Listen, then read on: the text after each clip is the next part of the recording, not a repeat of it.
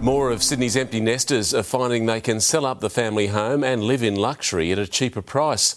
Over 55s are a booming market, and many are enjoying the new easier lifestyle.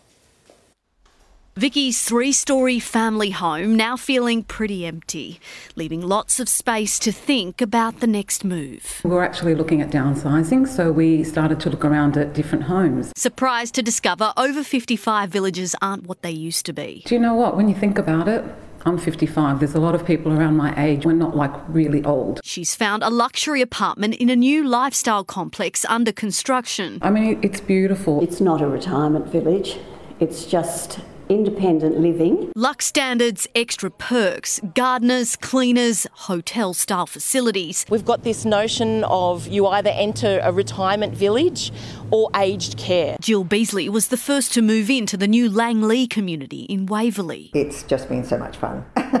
Beautiful swimming pool, you know, sort of the bowling greens are there. A new type of home that's popular for good reason. A two bedroom unit in a Sydney village is 64% cheaper than the median house price in the same postcode.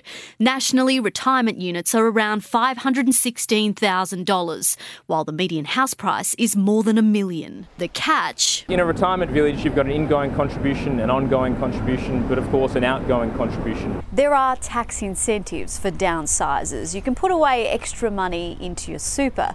The government trying to free up family homes. We have an enormous housing mismatch and it's hurting young people. retirement living has transformed. 55 to 60 is really a good time to start thinking about enjoying your life. Serena Andaloro, 7 News.